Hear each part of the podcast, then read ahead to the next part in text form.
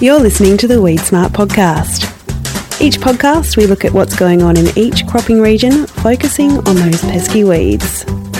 Welcome to the last Weed Smart podcast for the year, and I'm joined one last time for 2017 by my co-host Pete Newman. How are you going, Pete? Yeah, very well, Jess. How are you going? Oh, I'm alright. Can't believe it's only a few days until Christmas. It's pretty crazy. Yeah, it always creeps up on you, but yeah, well, I think we've got the Chrissy shopping nailed this year. What about yourself? Are you on top of it? Oh, Rick has given my partner Rick has given me a challenge to get him something meaningful for Christmas, and I just he's not helping me at all. He said I want something meaningful. It all Can't stemmed. It all stemmed from me. Yeah, it all stemmed from me spending five hundred dollars on shopping. We have a rule that if you spend over three hundred dollars, you're supposed to consult one another, and I broke the rule. And uh, now my task, my punishment, is to find a meaningful gift for him. There you go. but yeah, it's really hard. I don't know. There's a good book called How to Get Rich. Well, he's not a huge fan of reading, and it has to be it has to be in the same price range as the money that I spent. Five hundred dollar meaningful oh, gift. geez. Okay. Yeah, I, I don't know. I think I'm just going. skateboard. Yeah, actually, that is actually a really good. I'm That's good a, at this. Yeah, no, you are good at that. But then I'm concerned that like he would die using that. Like he's very good at skating, but Mm, no, he'll be alright. you reckon? Yeah, they got brakes. Do they? Yeah, I think so. That's pretty cool. I didn't know that. I'll have to. Okay, sounds like I've got a very intense researching ahead of me for this gift. Thanks, Pete. But that's a good tip. How about you? What What's in store for Christmas for you this year? Uh, yeah, a bit of family catch up. Uh, Christmas at home in Geraldton, and then a bit of a holiday in Margaret River later on when it quietens down a bit.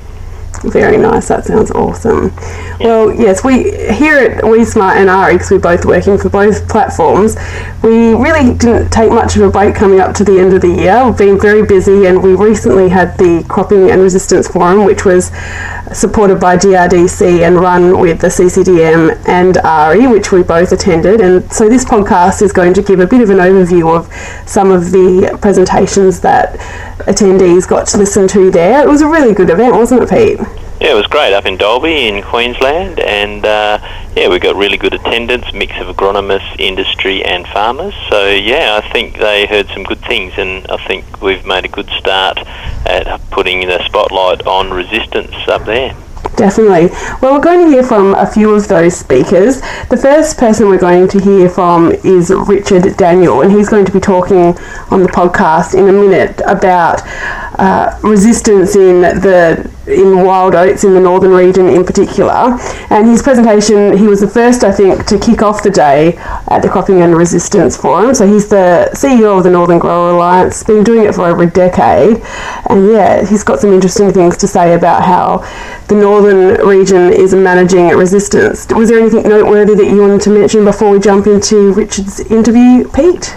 I guess it's like a fair bit of New South Wales and Queensland. They really use the FOPs and DIMs, just you know, the, the grass selective post emergence for a long, long time, uh, and broke them in wild oats. Wild oats, you know, find it hard to evolve resistance because they're hexaploid. They've got six copies of the genes, and uh, and they've broken it. They've broken the FOPs and DIMs up there. So they had to use those herbicides for many years in a row to, to break them, and uh, and now they're looking for something else. So, yeah, Richard uh, did have a few good ideas.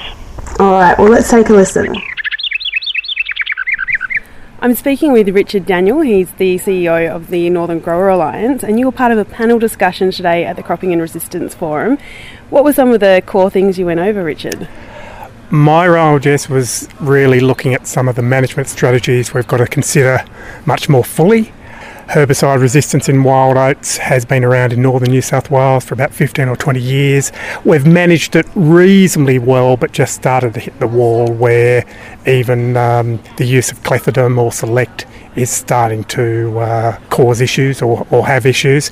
And we're at the stage where we've just got to uh, reconsider any other non herbicide options and slot them back into our farming system. Now, the northern region, it's got some challenges and also some benefits compared to other areas of the country. Can you just give us a bit of a brief overview of some of those challenges so that other people around the other side of the country can kind of get an understanding of what you're dealing with? One of the best things we've had as an advantage in the north is that we've got summer cropping.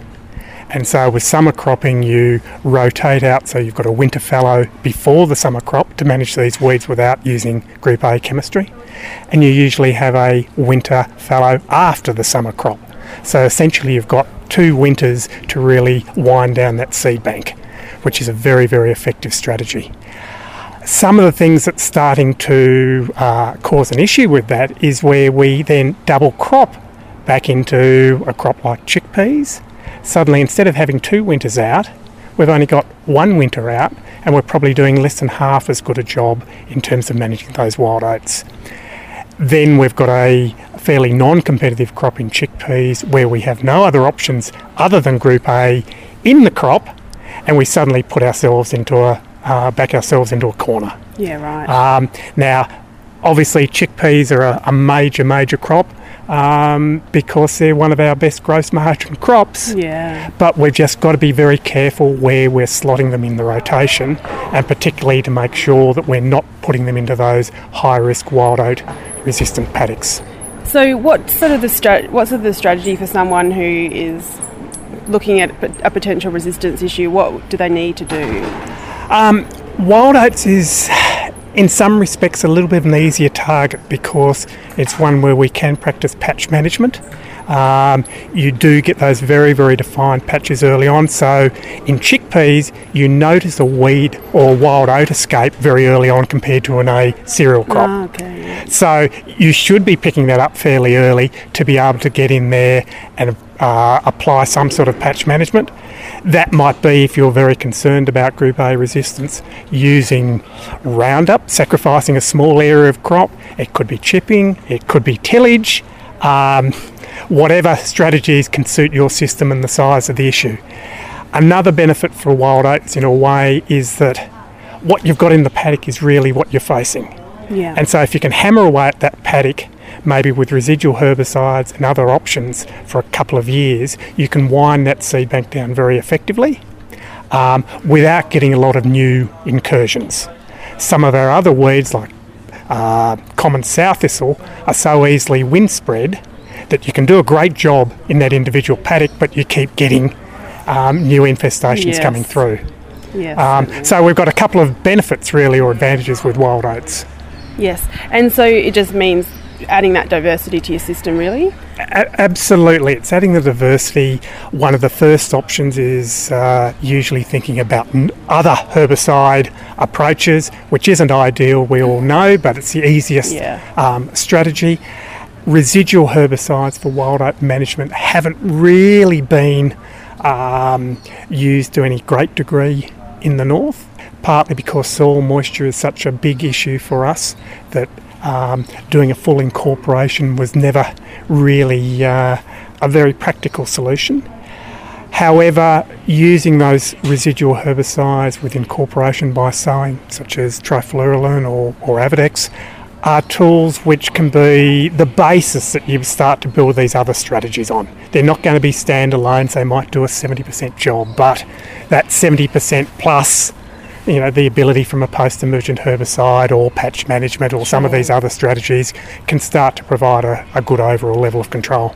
Yeah, so if growers are taking on this advice and agronomists are sharing this advice with growers, do you think that there is a win at the end? Because there, there is that concern about resistance in the northern region, but do you think it's all doom and gloom, or is there a, is there light at the end of the tunnel? Look, um, we, we really saw the wild oat issue with resistance appear 15 to 20 years ago in northern New South Wales, particularly in areas where they were dominant winter crop Right. um, operations. So that was part of that swing to, to more sorghum or dryland cotton in the rotation.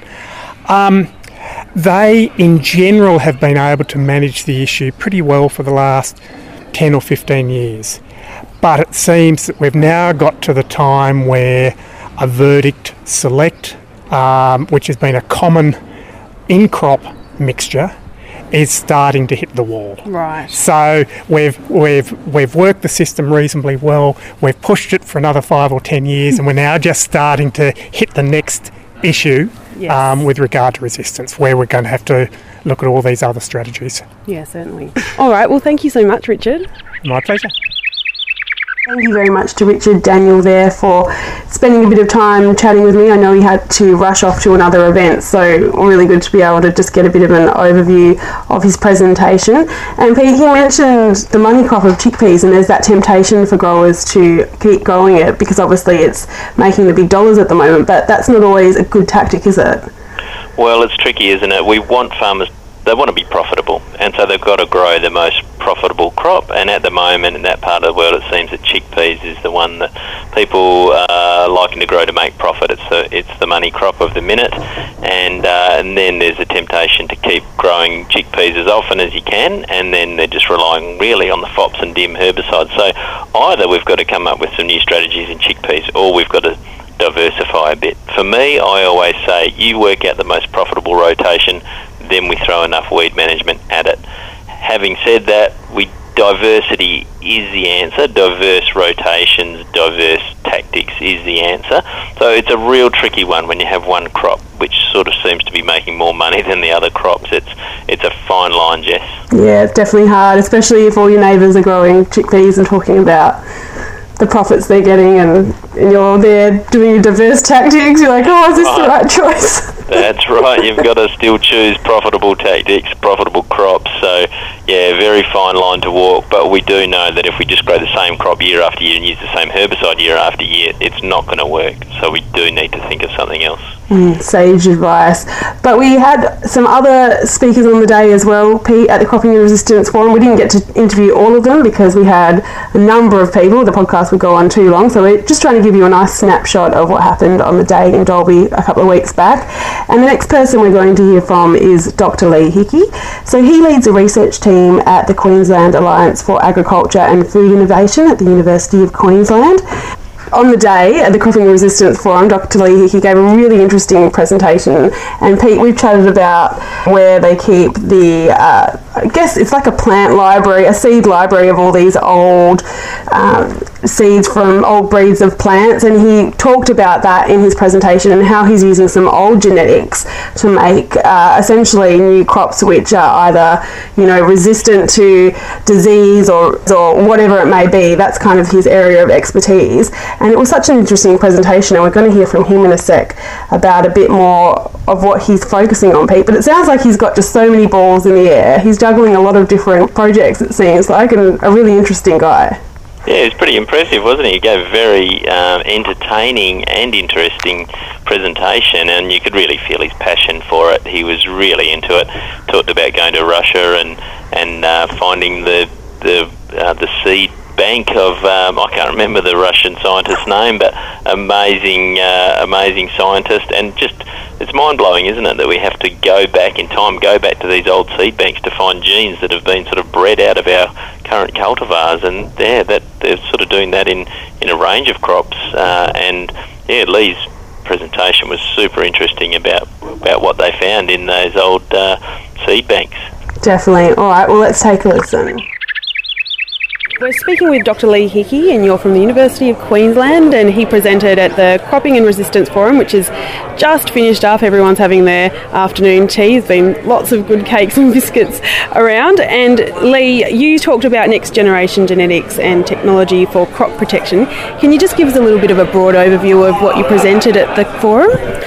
Yeah, well, what I presented was uh, next gen genetics, but it's next gen genetics uh, could in fact be old genetics. Um, and the reason is, you know, plant breeding has made huge progress in terms of the last hundred years to develop the crops that we, we grow today.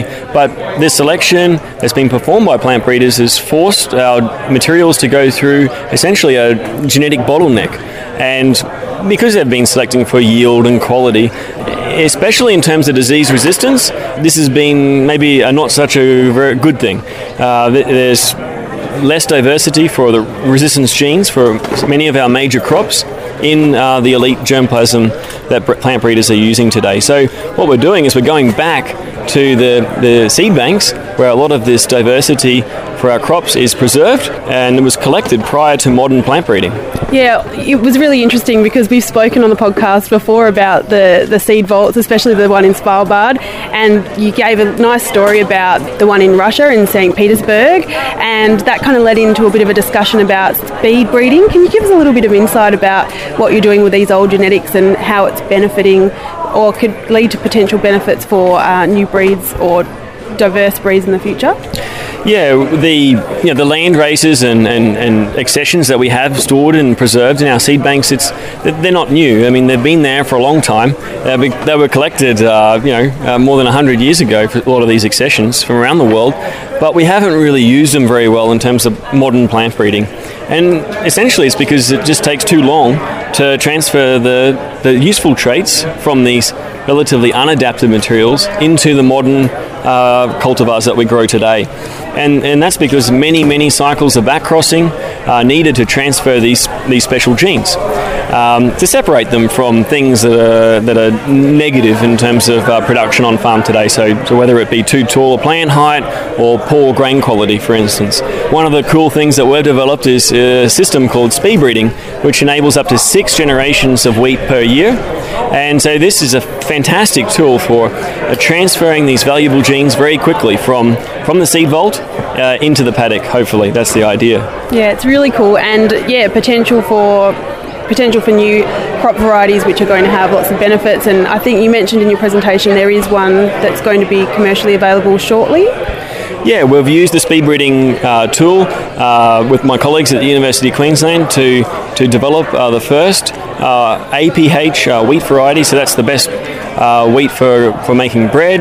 Um, and we've actually transferred grain dormancy for tolerance to pre-harvest sprouting in the speed breeding system. Uh, it really represents a step change in the varieties that have tolerance to sprouting, uh, only made possible using the speed breeding system. Um, so we're really excited about exploiting this speed breeding tool in plant breeding in the future uh, to transfer all sorts of traits into uh, our varieties to make them better, more productive, more disease resistant uh, on farm. And Peter Newman asked you the question about the potential for helping with, uh, I guess, vigour of crops to combat weeds in those crop varieties, and you gave a bit of an answer. Can you just give the, I guess, the same answer for our podcast listeners if there's any anything happening in that space which could help with competing against weeds? Yeah, one of the traits that we're interested in looking at is uh, early vigor. Uh, essentially, the, the rate at which the, the crop uh, establishes very early in the very early days after sowing. This can be the size of the leaves, uh, the rate of the leaf appearance, and you know we were inspired by some fantastic work done by uh, Dr. Greg Rebetzke at CSIRO. He's he's laid the foundation for this work in wheat, and uh, so we're starting to explore barley and the possibilities of in, in, improving the weed competition in barley varieties. It's not going to be easy. Um, based on our early work, uh, the genes responsible for weed competitiveness or early vigor uh, are also tied up with other characteristics of the crop like flowering time and plant height. So it's going to be tricky to get the right genetic combinations. Yeah, for sure. And speaking of flowering time, this is not what was in your presentation, but this week you did have an announcement about a gene discovery which was about flowering time in wheat and barley. Can you tell us a little bit about that discovery? Yeah, it's pretty exciting news. We've, we've identified um, the first key uh, gene involved in directing root growth uh, in wheat and barley. Uh, so it's it's a huge breakthrough because we really knew very little about what's going on underground in our crops. Our plant breeders are focused on manipulating and selecting the above ground components, which we can see, but roots they're underground. The gene we've identified uh, as a key player is, is called vernalization 1. As you said, key gene in the flowering time pathway. Um, and it makes sense from an evolutionary perspective that flowering time is synchronized somewhat with root development. Now the challenge comes can we uh, pair the right flowering time with the right root system in these different production regions around Australia? And that's the real challenge. Working out what's the preferred root system architecture for the different production areas around Australia is also going to be very challenging. It will be, but it's very interesting. It sounds like you're the man to follow. Just uh, give people your, your Twitter handle so they can keep up to date with everything that's happening because it sounds like you're, you're, juggling lots of balls in the air. yeah, I love to use Twitter, so my handle is uh, Dr. Hickov. Uh, it, it's at, at D-R-H-I-K-O-V. It's my Russian alias. Uh, so, uh, yeah, please connect uh, with me on Twitter. I'd love to uh, share and exchange uh, some science and, um, and, and wheat and barley stories. Excellent. Thanks so much. Thank you. Thank you so much to Dr. Lee Hickey for taking some time out on the day to have a chat with me so we can share some of what his presentation covered at the Cropping and Resistance Forum. And it was definitely hard to get him to pull him aside because everyone wanted to chat with him, Pete, about all of these interesting projects he is involved in and sometimes sometimes a bit confusing Pete like uh, you mentioned to me that you saw something that Lee put up on Twitter the other day that sort of threw you a little bit yeah, it was some sort of a gene map with all these different branches going everywhere. It was just horribly confusing and just made me realise just how challenging wheat breeding in particular is because wheat breeding is like wild oats, it's hexaploid. And if you look at the size of the wheat ge- genome compared to the human genome, it's like many times bigger than the human genome. So that it is an absolutely mind blowing area of science that is yeah, it's so specialist and so incredibly um, difficult. I was, yeah, it, it takes um, people with, with really significant research projects to start to understand it and turn it into something useful. And yeah, Lee is the man. It was very impressive. Hopefully, they do deliver on um, on some of the uh, um, the research that they've got going on because it sounds like they're on the verge of some really good things. Yes, it really does. Very promising, and it's exciting. It's exciting to imagine what the future might hold in terms of what kind of plant varieties we'll have. So yes, we'll look to the future, and uh, yeah, yeah, very exciting stuff. But we're also going to hear from Tony Loughrey. He's an agronomist who was there on the day at the Cropping Resistance Forum, and also Paul McIntosh, who is part of our team and helped organise the event. And we're going to get a bit of an overview from them next, Pete. But what were some of the highlights for you from the day? It's interesting, Jess. I mean, we've got to remember the forum was about weeds, insects, and disease, and in every one we talked about mixing versus rotating herbicides or mix and rotate. And the mix and rotate message came through strongly from all disciplines. I mean, the entomologists and insects were more talking about rotating than mixing, and I'd sort of be interested to hear their reasoning on that. I think mixing insecticides could be a good thing too, but you know, I'll have to um, trust their judgment there. But um, mixing herbicides and mix and rotate, and also fungicides that was a very strong message from everyone, and um, that's what Tony actually goes on to say. He said, We've actually been doing that for the last 10 years or so, and he said, It's good to hear that they've been doing the right thing. Yes, that's right. All right, well, let's take a listen to first up Tony Loughrey, and then we'll hear from Paul McIntosh after that. Just a bit of an overview of the Cropping and Resistance Forum. Let's take a listen. I'm just having a chat with Tony Loughrey, based in Moree. How are you going, Tony? Yeah, well, thank you. Now, you're an agronomist, and we've just attended the Cropping and Resistance Forum. Can you just give us a little bit of background on the reasons behind why you came along today? Yeah, I've been an agronomist for about 20 years, and uh, obviously in the last 10 years, I think I've seen the most a big increase in resistance in, particularly in weeds uh, to herbicides that we've been using, also in insecticides, in particularly in the cotton industry, and to a certain extent in, in fungicides in our area. So I guess I just want to stay ahead of the game in terms of understanding what the newest techniques and technologies are, what's what's being studied and what's understood. Um, just trying to lead my growers that I look after forward in uh, yeah in getting the best job we can and, and also being sustainable in what we're doing. Yeah, definitely. So what were some of the points which really stood out from the presenters today for you? Um, really interested to see how quickly now the, the breeders can assess really old wild type wheats and chickpeas with uh, genome mapping and then grab genes that they want and incorporate them into our new variety. So that's a massive step forward uh, in terms of the time required to bring new traits into existing varieties or, or new varieties. That's really impressive. We're really keen on Chris O'Connell's talk on uh, droplet spectrum analysis with uh, the products that we actually use in the paddock being analysed through the spray nozzle instead of just water. That's critical for us because it's it's real. That's what we're doing in the paddock, so we need to know what's going on. There was heaps of stuff to learn. Yeah, heaps of stuff. Yeah, so the Australian ground spray calculator, that was what Chris O'Donnell presented on, which you were mentioning there. So do you reckon people will really use that as a tool when it becomes more widely available? Yeah, I definitely will. That's that's critical for us as agronomists in in our recommendation. If we're recommending something that's outside the droplet spectrum that's on the label, then we're in trouble. So, and that information hasn't been available. So yeah, having that information is critical to making sure we do the right job, and and that's not just about getting product in on the ground in the paddock we're spraying. It's about keeping it off neighbouring crops and, and other sensitive areas. So, and it's Chris O'Donnell, not Chris O'Connell. Sorry. That's okay. yeah, so in terms of some of the issues the growers you're looking after in Moree and the surrounding regions, what's some of the tips you took on board here which you'll apply when you get back to your your region?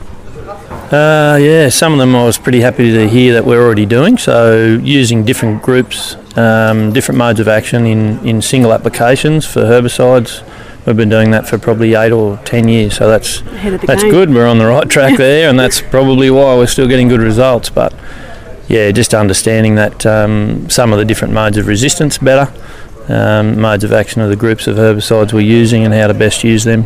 Awesome. Well, thank you so much for sharing what you learned. And yeah, it's really important for obviously agronomists to come along to events like this because that's how we get information out to growers and really make those practical changes which uh, influence good farming going forward. So appreciate you attending and appreciate your feedback. Uh, no, that's fine. We um, we have a lot of our own grower forums down there in Moree for our AMPS growers. So I need to be able to lead that to a certain extent. We do our own research as well, but to be up to date with the latest research across the board is really important um, for us to lead the growers, as I said. So, uh, really, really good day.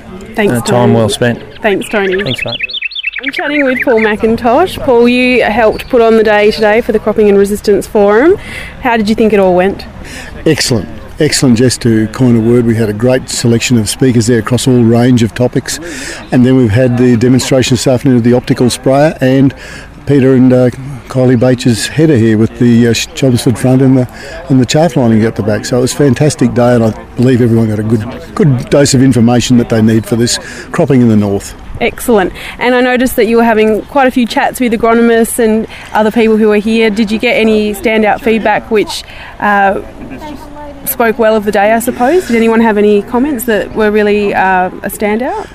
All of them did. Uh, agronomists are built on experience, and they experience things over the years. So things that would influence one here today mightn't mightn't turn another bloke on, but they all got a little bit of good stuff out of it, and they didn't learn everything from one speaker. They learned a little bit. So they've gone away with a whole heap of ideas, a whole heap of hope for the future about what we're doing with agriculture. When you listen to people like Lee Hickey, who's absolutely dynamic, so those sorts of things really boost your your level of enthusiasm for going on and doing agronomy for another five or ten years. Yeah, definitely. They keep the spirits up. And yeah, was there for you personally, Paul? Was there something that stood out in the day that uh, took you by surprise, or you think will be really revolutionary, or something that, yeah, just some a standout for you? I was very happy with Peter Bache's head of machine being here. Peter and Kylie brought that over this morning. I think that's a great way to, to control our hard to kill weeds. Bit like Peter said, the Johnson grass is something I hadn't considered. We've got a real problem with Johnson grass in the north, and this header is obviously going to get a bit of that Johnson grass country back under control. Lee Hickey, as I said, was, was dynamic and always gives you full of enthusiasm, and the other guys too, with all the herbicide resistance and the pesticide resistance in general. I learned something from everyone, but you know, Lee Hickey and Peter Bache's machine were the standouts for me. All right, Paul. Well, thanks so much. Yeah, it does seem like everyone had a good day, and yeah, hopefully some practical changes come about because of the forum. Yeah, I believe so, Jess. Well and truly, it's been overdue up here. We had a good roll up, lots of good sets of ears that I know were listening, so it, it will give us practice change up here in the north, and thank goodness for that. Definitely. Thanks, Paul. Thanks, Jess. Thank you to Tony Loughrey there at the top for giving us an overview of the Cropping and Resistance Forum in Dalby this year, and also to Paul McIntosh as well, who helped organise it and is part of our team. And Pete, this is the end of the 2017 podcast today. Pete, we've had a really good year for Weeds WeedSmart, haven't we? Yeah, I saw Lisa May sent an email to the stakeholders the other day with just some of the numbers and just the level of engagement that WeedSmart has had this year compared to next year. It's great to see, you know, so many more website visits and, and the podcast and uh, and webinars and all the events and so on. We've actually had a really big year in terms of engaging more growers. So thanks everyone for your support, and we're thrilled that um, that the messages are reaching more people. It, it's uh, been a really positive year for WeedSmart. Yes, it's very exciting. And yeah, I pulled all those numbers not too long ago, and I was like, oh wow, we've you know because we've had the new website this year, so we've had a lot of new things happen in the year, and it's great to see that people are engaging with that. And don't forget to follow us on Facebook and Twitter, and keep in touch via our social media networks. And we'll catch you early next year for our 2018 podcasts, and we hope that you'll join us. So yeah, thanks very much for being co-host as well, Pete. Appreciate Yeah. it. Thanks, Jess. Been a great year, and have a Merry Christmas. And to all the listeners, Merry Christmas. Yes, Merry Christmas and Happy New Year.